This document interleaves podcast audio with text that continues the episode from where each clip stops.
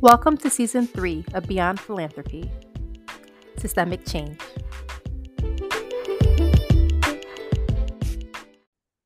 Hello, and welcome back to Beyond Philanthropy. I'm Valerie. I'm here with Monique. Hello, I'm so excited, guys. and we've got uh one of one of our our biggest fangirl guests today. Uh so I'm gonna actually let Monique uh do the introduction because this was her like top wish list uh guest for this season. So we're we're really excited. So Monique, who are we talking to today?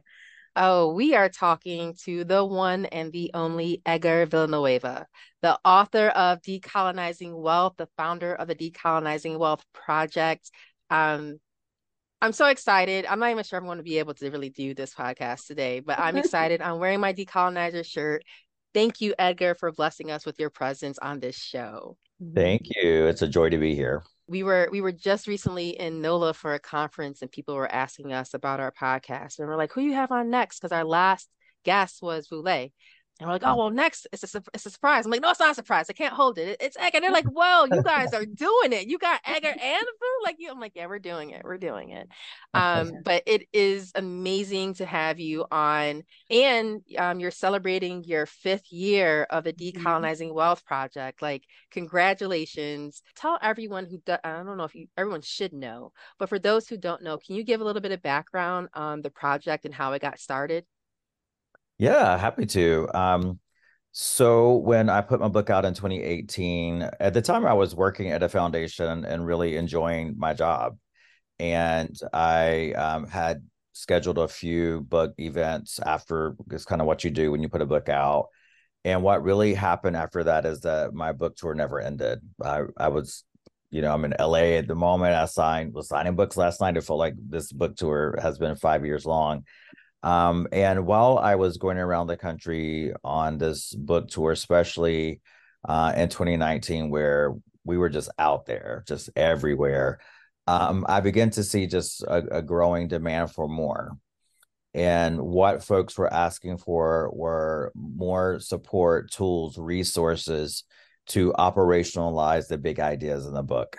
And so we put out a journal to accompany the book. We designed a workshop and it just got to a place where my my job was so generous to kind of lend me out uh, as a loaned executive for a year to do the thing.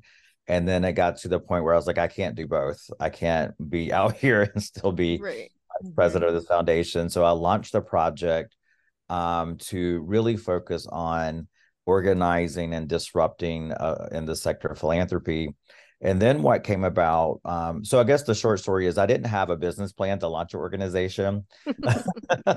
it's been very, very organic and responding to opportunities and needs. And what also happened in those early days is um, I a lot of people with wealth begin coming to me saying, advise me on where to put this money. I want to move money and, and you know, with a lens of racial justice um, or people were saying, you know, we want to give you the money, we trust you to move this money. Mm-hmm. And so I realized, well, I'm actually in the room every single day with donors, millionaires, folks with resources who care and are open to the ideas that we're pushing out into the world. Why not create a mechanism right there in the moment to get the resources to redistribute? So we launched our fund, Liberated Capital, which has become a big part of our organizational um, you know mission and work to model kind of a laboratory of a very different type of fund to uh, deploy resources. So it's been quite a journey and i'm so thankful to everyone who's been you know along uh, this ride with us. We are celebrating five years. We're putting out a report by the end of the year to just codify the impact that we've been able to to have um, as an organization and it's just blowing my mind. It's it's it's so awesome. So yeah thank you so I feel like yeah. you were really at the forefront of the decolonizing movement. um, maybe even bringing the word decolonizing into the general lexicon. So for folks who maybe aren't familiar with the book or aren't familiar with the term, can you just talk a little bit about like what decolonizing is and and maybe how to operationalize it in a very general sense obviously not for you know a very specific situation Sure. Um, I will not take credit for too much around that, but I think bringing that framework into philanthropy, we definitely can take a lot of credit for that. Um, also around the time that my book dropped, um, Black Panther came out, and I think that just helped. yeah, to really like get this into the public consciousness. Um, I was like, oh, I could not have timed that movie better to support our work in so many ways. um, you know, it's it's there's a there's a, a paper um uh, and where with this so we pull often this quote from that says decolonization is not a metaphor. Mm-hmm. and um i say that to lay out that I, I do think there are many approaches and ideas and sort of definitions of decolonization. I want to pay homage to folks who have who see decolonization as a very political act right? It is like it is about reinstating the sovereignty and self-determination of peoples. And um and it is very very political. And um to take away from that in any kind of way is is offensive to some people. Um so i stand by the definition that decolonization is not a metaphor that it is a political act. It is about undoing uh, through policy and all types of mechanisms what has been done to colonize us all. I think that um, where I bring the def my sort of my spin on the definition of decolonization, especially into the space of philanthropy, um, is uh, also what I feel like for me is a reality check. mm-hmm. You know, I, I, I don't think of decolonization as like all the white people in America need to leave. That's mm-hmm. not realistic at this point right. in time, right? Our families are intertwined, our businesses, like we're all here together. And right. so I approach decolonization from the point of view of let's acknowledge the history of how we got here. Let's understand what colonization is, what it was, and how it continues to operate in systems and policies in a very real, violent ways that are that are tangible. And let's think about how we begin a collective healing process from uh, the the wounds of colonization uh, for everybody because the fact is colonization has harmed all of us in different ways, but all of us. And so, if I had to really simplify a gross simplification of decolonization, um, I think of the word healing. Mm-hmm. It's like acknowledging truth and repair and healing. Um, but we have to center indigenous sovereignty and self determination um, in a political way as we think about that. So, 2018 is when I, I launched my consulting company. And I'll say your book was one of my pieces of education as I decided to step outside of just working in nonprofit. So, one, thank you for that.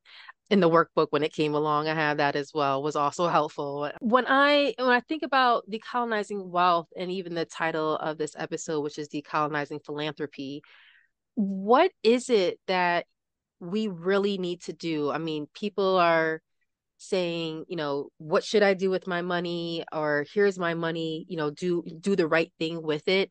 I still feel as though there are power structures that exist outside of just the money that we're putting towards philanthropy or philanthropic pursuits. What else should we be doing? We're not going anywhere right? Or they're not going anywhere. We're not going anywhere. We need to come together. But how do we come together and break down these barriers of power and be more equitable in in life? Yeah it's a really good question you know, honestly, I I kind of go back and forth sometimes about money and the other things because especially for philanthropy because we kind of like to move through the world sometimes as as funders and uh, folks who are are stewards of philanthropic resources uh, where we don't like to talk about the money for some reason. It's like mm-hmm. I'm like at the end of the day because I fundraise a lot now. I'd really just want your money. Anything else I might get from you is great. I do want to be in relationship. We have fantastic donors at DWP. But at the end of the day, we cannot kid ourselves that it is really about uh, wanting to to move money. I do think the how of of how we're you know doing money beyond a transactional thing is really meaningful. And so we talk about this idea of money being medicine and the donors in our community, it is not this transactional thing where you know it's just about them funding us, but we actually have built a community of of of, of folks who are committed to healing, who are committed mm-hmm. to giving up power Um, none of our donors dictate how we use money, where we put it, and all of that.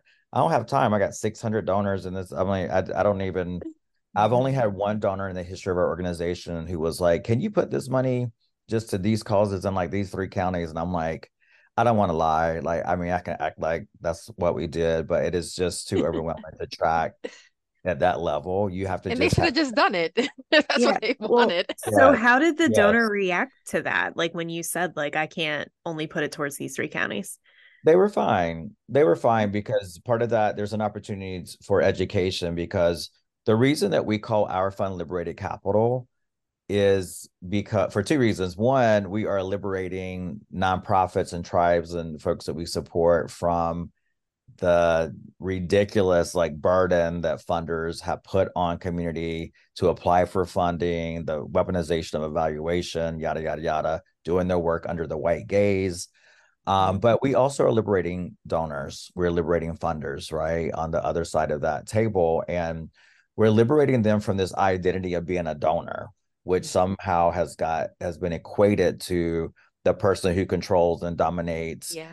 program officer this title in foundations it's all about policing mm-hmm. and so mm-hmm. we're inviting them to liberate themselves from that identity and be like well who else are you because we're all donors we all give and so your other your other things you are a person who lives in a community you're a mother you're you're you know uh, uh, you're a pta member or whatever what are you other than being a donor? Can you see yourself liberated from that identity that is so locked into what really are core tenements of white supremacy that need to dominate and control?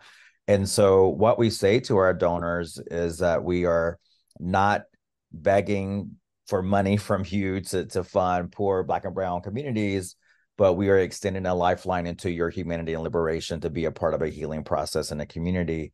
And so when you kind of lay it out like that they're like oh my god yes take this money and do but it is a reparations um reparative um you know framework that we operationalize at liberated capital where people are giving their money and giving up their power and need to control and all of those decisions are made by community leaders and it just creates this beautiful opportunity for them to get something else because it's like do you want that control and power and decision making? Does that make you feel good when you go to bed at night? Or do you want to be a part of something that is more spiritual and bigger and um, to be in a community where we're talking about issues and healing and just connecting?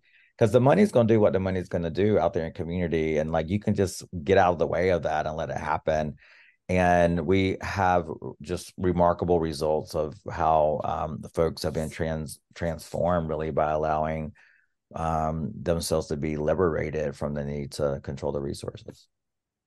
Sounds That's... like a lot of donor education, and I mean, I feel like anytime I've not such large scale but small scale pushed back on a donor and said can't do this can do that or this is why i'm not going to do that um like touring so i work for a housing organization they want to tour apartments and i'm like absolutely not that is someone's home like i'm not going to just let random strangers into somebody's home so you can see what a home looks like for one of our participants like that's weird and they always say oh i totally I, I never thought about it that way before i totally understand like i've never really had bad reactions to that so i'm like both really not surprised that you haven't had a bad reaction and also really surprised that more people don't do it i guess I don't know. I don't know. I feel like I am I don't feel so I'm surprised. I feel like there are people for everything. There are going to be people who understand that and they're going to go. My question is were there people that you might have talked to that you tried to educate that just didn't get it? Like what was that? What was your point where you're like, mm, all right, I need to just move on and not just bang my head against the wall? No, it's interesting. I feel one, I want to acknowledge in this work that I have a lot of power and privilege, a, a lot. And so some of the ways I cut up or push back um, come from a, a place of having a lot of power and privilege that my platform has afforded me.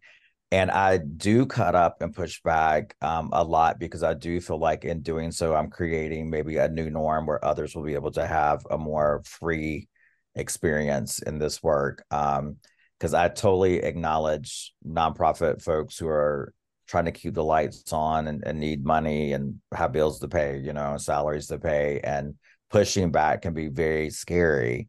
Um so i'm in a very fortunate position where i can and i hope that my pushing back just you know is is helping folks treat others differently um, so I just want to say that because I get that a lot. Oh my God, I couldn't say that to a funder. I, I get it, right? I haven't always been able, I have run nonprofits be, back in the day and definitely felt like I had to just do what I had to do to get the checks, right? Yeah. Um, but what I will say to your question is overall, like surprisingly to me, I haven't had a lot of pushback. Mm-hmm. Um, there I think part of it was the timing of when we launched uh, the book came out and we launched the organization. I think there was just so much like collective exhaustion from conversations around equity and nothing changing.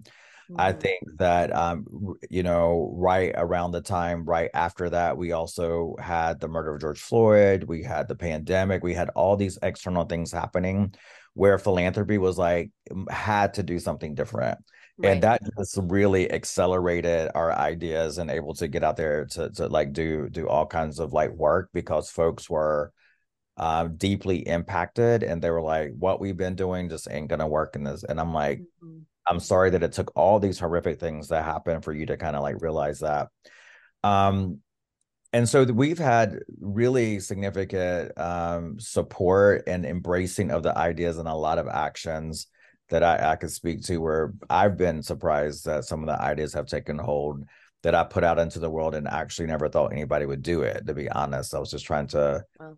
inspire and spark imagination. The only pushback that I've really had have been from folks who are super conservative, um, you know, just funders who are just basically racist anyway, right? Not mm-hmm. ashamed of their racism. mm-hmm. They're funding like right wing racist type of coalitions and, and, and work. And so that's been a really, really small number of people, but it, you, you can Google and see there have been articles written about me that I am eroding democracy and like who am I to tell rich people who have worked hard for the money what to do with their money um, and all of that. But that's been so small in general. There's been so much uh, celebration of the work, and um, both from folks who work inside the industry, both from um, people who hold wealth, and absolutely from nonprofits and fundraisers who are like, "Yes, please, more of this. We need." Yeah. We've got to change this this dance that has been in place for way too long in Philadelphia, we have like, and, and, I'm sure a lot of cities probably have this issue as well, or not an issue, but the same um, thing. We have a lot of nonprofits. I think that um, I saw some recent stats that there's like, you know, a thousand, there's so many nonprofits that like one, there's like a thousand people for every nonprofit right mm-hmm. um and some people are serving like oh we're serving 20,000 people but there's you know and it's mm-hmm. really about capacity right there's a lot of people who are just like i need so i'm going to start instead of just saying i'm going to build coalition and work w- over here mm-hmm. um now while some of those organizations probably are causing trauma and harm and some of them do need to just revamp or close down or whatever for those people who feel like their needs are being met in their community. What do you say to them? Is it just go ahead and start? Is it educate and and participate? Like what would be your feedback to them? You mean specifically like the nonprofit leaders who are trying to engage funders and or not well trying to engage funders because we don't have a lot of funders here. It's a very tight market here but just just mm. in the space right? Because i think that a lot of especially start a lot of startups they'll say a lot of what you're saying they're like oh they're racist they're worrying about you know the white mm-hmm. gaze and the evaluative methods that don't really apply but it's also like but what are you actually doing there is a there is a method to this in order to help community um, yeah. so should you just go ahead and just do your thing and shout that everything is wrong or should there be a, a, a moment where you're like you know what i need to do more education and participate in what's already going on to really get what needs to get it right yeah. You know, I what I often say to I get approached by a lot of startup nonprofits or people who want to start nonprofits. And what I always say is like, don't start one. that's what we say too. Okay, that's what we say too. and it, it's I'm like, why? Um, I the it's it's there's there's something I appreciate the entrepreneurial spirit. Mm-hmm. I started a nonprofit, um, so I, I, get it. Um, but it is just really really hard y'all like it's it is really hard and unfortunately because of historical racism and all the things um you know the truth is you got to have money to get money right it is so hard to start from the ground up and no foundation is going to fund a new nonprofit who has no money Mm-mm. and um, there are so many other ways to fulfill your calling and passions beyond the traditional structure of a 501c3 um, so a few tips that i offer folks are um, first identify another nonprofit in your community who may be doing similar work. Mm-hmm. Chances are it already exists, right? And yep. so um, there are opportunities to plug and play, maybe in an existing organization. Maybe you're bringing a new twist on the idea or something new, and they might welcome you to come in under the umbrella of their organization to to incubate your work there, right? And so um, that is going to provide you know one more alignment less competition maybe some streamlining of services that are that, that are better for the community because you got to think about the community too trying to run around like where do i get services like all right. these places right um, the other thing that I highly recommend is to work through a fiscal sponsor, and so that's either in another another nonprofit that's going to help you incubate potentially, um, or um, there are organizations that provide fiscal sponsor uh, support and overhead. And that is the path that I took because what I did not want to do is spend 99% of my time doing audits, financial statements, managing board. If you start a nonprofit, that's what people need to realize, right? Your job is not that fun stuff that you think you're going to do. That's not your job. Your job becomes be running a business that is about budgets, boards, all that mm-hmm. stuff and you can be if you really just want to do the work work there are places to plug in and do that so that is that's my recommendation um is just don't do it and find another way. We have to remember you know my point of view on nonprofits is that nonprofits are community owned organizations. They are public organizations. Mm-hmm. and so you should not start a new organization unless there really is a public there are people around you who are like we want this organization to exist right? This right. is why we actually have in tax code what's called the public charity test where a private foundation really many in many cases won't even fund a new nonprofit for about five years because we want to see your if you're getting local funding from people like does the public want you to exist if they do they will fund you first if they don't fund you, then maybe you shouldn't exist. And so, um, if it is just you all by yourself in your room and you're like, I'm starting a nonprofit and you don't have people who are like, let's do this as a community, then maybe you should question that. Um, with my nonprofit, again, I had no plans to do it. There was a movement who came up around me and said, We doing this thing. We starting this. oh, I guess I'm starting this organization, right? So we're going with or without you. You just gotta get on board. and if you don't really heed to that advice, I, I, I mean, I'm sorry to say you probably have a really hard road ahead. It's going to be yeah. really, really difficult, but there are ways to lean into your calling and passion that just may not be that way. I feel like so we talk sometimes on the podcast about just like burning it all down and starting over because there are so many structures that are inequitable in place surrounding philanthropy, surrounding nonprofits, surrounding public support, all of the things. Um, I I imagine that that's where a lot of people creating their own nonprofits are coming from. Like I see that it's not being done well. I see that my community is not being put first by this major nonprofit that's servicing my community.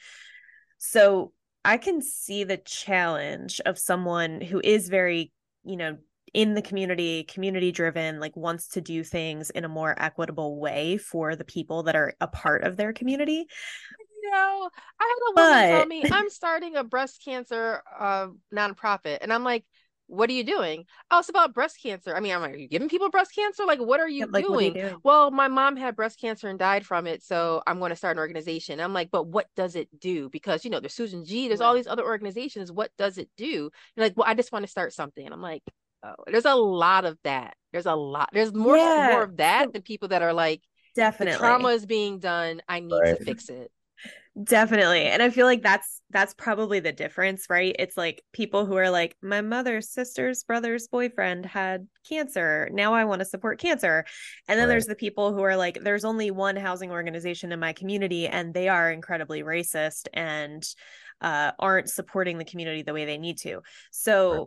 I mean, I think even even if the one organization in town is incredibly racist and not doing things well, there's still the opportunity to partner. I mean, like obviously going right. to them and saying like y'all are doing this wrong uh is maybe not the right way to approach that organization, but I think a lot of people who work in nonprofits are there for the right reasons and they're just they've got blinders, they've got biases that they maybe just don't pay attention to. I can't say that they're fully unaware of them, but like I think that is kind of the bigger thing that holds people back from approaching um, nonprofits and saying like, "Hey, let's partner," instead of starting their own thing.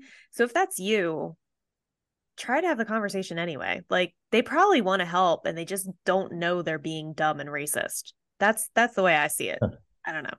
It's a good. I, th- I hear your point though. I mean, because people of color have always created our own way when we've been left out. I mean, that's right. that's what we do. Um, so I I hear that. So it's definitely worth a conversation.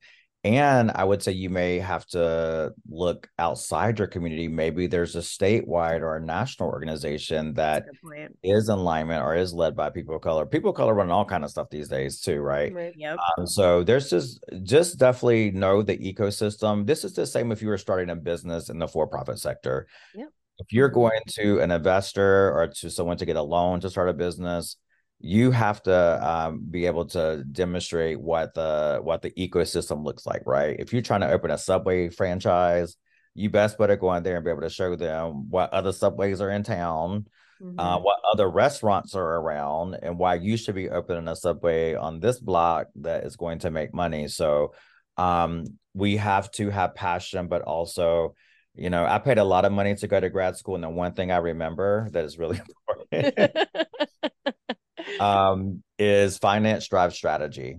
Mm-hmm. And um, if, without without the money there, it is really really hard, y'all. And the system is built uh, is rigged against us, and so we have to be really smart about around you know um, what can i do to to kind of fill in that gap because you're going to need resources and money and so it's not fair it really no, is it's it's ways, really not but... it's like you got to go to your oppressors to get what you need to to address the fact that you've been oppressed. It's it's really philanthropy is real messed up. It is, it is really messed up. it's really messed up. So it's changing, and I'm hopeful, but it's little changing. by little, little by you're, little. But you're yeah, doing great work. You're definitely pushing that needle forward. So I we had a conversation maybe like last season. We were talking about the idea of what philanthropy is, right? And the idea that it's supposed to be the love for all mankind, and that's not really how it is in actuality. Yeah. And um, a friend of mine, Michael O'Brien from Human Nature, said, We need a new word because this isn't it. This has been colonized, it has been too traumatizing. We need a new word. Do we need a new word or do we slow roll our path to what it should be? Yeah, I appreciate that. You know, I just learned something really interesting. Um, I was at the um, Smithsonian National Museum of American History. I think that's the appropriate name. And mm-hmm. um, someone there was just pointing out how the word philanthropy or philanthropist was co opted. It mm-hmm. actually used to mean what many of us wish that it, it, it meant. Um, it used to mean liberation. And in fact, in Cincinnati, Ohio, there was a newspaper back in the day that was an abolitionist newspaper called The mm-hmm. Philanthropist. Oh. I was like, yeah, I was learning. I was like, I didn't even know I was getting my philanthropy history. really, really interesting. And so I that I have not been able to forget that. So what happened was these conservative philanthropists in that day, and I would forget the dates, but it was back, you know, in this early civil rights movement, um, co-opted that word and you know made it more about the wealthy white men and sort of the institutional kind of what comes to mind today for a lot of people when they hear the word philanthropist. So I'm kind of in favor of reclaiming the word to really mm. be about mm. liberation again. Because if we come up with a new word, it's just going to be co-opted. Be co-opted, yeah. So we can chase ourselves around in circles with words, but I think that we just re- redefine and model what philanthropy, what and and what the way I talk about my work, this is not radical. This is modern philanthropy. If you don't do it this way, then you are behind the times and antiquated. So we we uh I think we I'm in favor of, of reclaiming what we want philanthropy to be. That's awesome. I can behind that. Yeah, I can that too. sounds good. So five years, you got a report coming out. Any any thoughts on what the next five years plus has for Mm. decolonizing wealth and for Edgar Villanueva? Big question. Yeah. That is a good question, y'all. Woo. Um, we um a, a little bit, a little bit of thinking. We have had um we've been so fortunate. Um so many doors to open and it's it really I feel like at this moment we're standing in front of like 20 doors and it's like which door do we go through? Um, I'm so blessed to have um, an amazing team of folks who have joined me to help me figure a lot of that out. Um, in the new year, we're actually going to take um, what I hope to be is like a little bit of a pause to to reflect more and to build out a plan for the next five years. I keep seeing stuff being added to the calendar, so I'm like, when are we? Come on now, y'all. It's just a, it's uh, just a deep breath pause. It's not a real, it's not a real pause. exactly. I'm like, I- we need some time to think, but I can tell you a couple things that that I feel like are, are really opening up for us. Um, we have really begun to expand our work outside the US, which is really exciting. Um, we're doing a lot of work in the UK. Uh, we've been meeting and doing some work in Mexico, Brazil. And so I'm really excited. We have a report coming out by the end of this year on decolonizing global philanthropy. Um, we engaged um, hundreds of leaders from the global south to ask them the question what do they want to see different about philanthropy? And so we're ready to just, you know, America in a lot of ways sets the tone for this industry. And um, lots of countries have looked to the US for how to build out their sector. And we're like, there's a different way. And we've had an impact here, and there's a lot of interest in, in you know, what they should do differently. So global uh, is one. Um, we're increasingly doing work outside of philanthropy, which I also love. Philanthropy is massive, as y'all know, and Right. really influences so many other sectors. Um, but sort of our reparative philanthropy framework, which is like the the foundation of what we teach and preach and how we're trying to shift this industry, is being um, used and adopted by a lot of different institutions, from you know um, museums to corporations, um, work in the entertainment industry. We want everybody to right their wrongs and to to get in the right relationship any place where there is money, wealth, and power concentrated, we're trying to show up. We've been doing more um, in the fashion industry, um, just like popping up. How y'all gonna decolonize this, right? so um, I'm really excited to to further explore how to how to you know the multiplier effect of what we've been able to do in this industry and other places. Um, the other thing I will say, just in terms of our work working community, I'm really proud of our work around reparations. Um, we launched um, an initiative, you know, some three years ago um, or four years ago to create the first national fund to support reparations for Black people in this country at a time when this industry would not even say that word, right? And they were looking at me like I had lost it.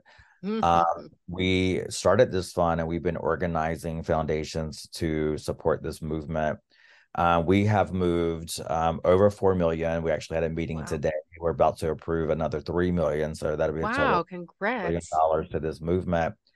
And then we had this really exciting conference in June. It was the first national reparations conference of its kind where we brought together the movement, but also folks from entertainment and politicians and community leaders. And we had over 40 foundations who came to this conference. Like Wow. Hmm. some of This was the one in Atlanta, right? The one in Atlanta. Yeah. And so we were really filling ourselves and we announced that As you should have been. Do it. Right, right. we announced there a big $20 million commitment to this movement. And so we are just deeply passionate about truth and healing and reparations. And so I'm excited to see the next five years. I hope that we see reparations realized. We've seen many victories along the way, locally and in states, um, lots of progress around it. And it's been just a joy to see up close and personal the strength of this movement, and all the phenomenal folks that we get to support. And we're doing work similarly in Indigenous communities. Um, we launched a new fund called the National Truth and Healing Fund um, that is supporting um, movement building that will support, is brand new. We haven't made grants yet. Uh, it will support um, organizing and movement building around getting a, a federal uh, TRC, a Truth and Reconciliation Commission in place and just provide resources wow. to all the partners. So we're in an era of truth and healing y'all, and we're going to carry that forward into the next five years and push back on this resistance in this country to ban books and to erase our history mm-hmm. because we know the only way forward is to really look back and to right. take ownership and uh, of what has happened uh, so that we can heal and move on. So that's a little bit of what I know is to come. Um, but yeah, we'll see what happens you just really casually dropped like four massive things. Like massive. I'm like, what is my sabbatical happening in there? Soon, hopefully. Definitely. Oh, this is this has been amazing. Um yeah. As much as we want to keep talking. Well, I want to, yeah, we want to respect uh, your time and our listeners, our listeners' time. Um, but thank you. This has been so insightful and re-energizing. You know, I I attended the healing summit. Um, yeah, this this space is is is a lot sometimes. So I, I I appreciated that, and even just having this conversation and just knowing that you have so much support behind you in the work and you're not getting a lot of pushback um, gives me hope that like you're paving the way for us coming behind you to not have to bang our heads so much when we're when we're trying to do this work. So thank you. Yeah, Agreed. That. I have nothing more to add. You just summed that up perfectly. thank you again for for being here. Um, thank you once again to our listeners for joining us. And if you didn't know, now you know. This has been Beyond Philanthropy. Thanks, guys. Thank you.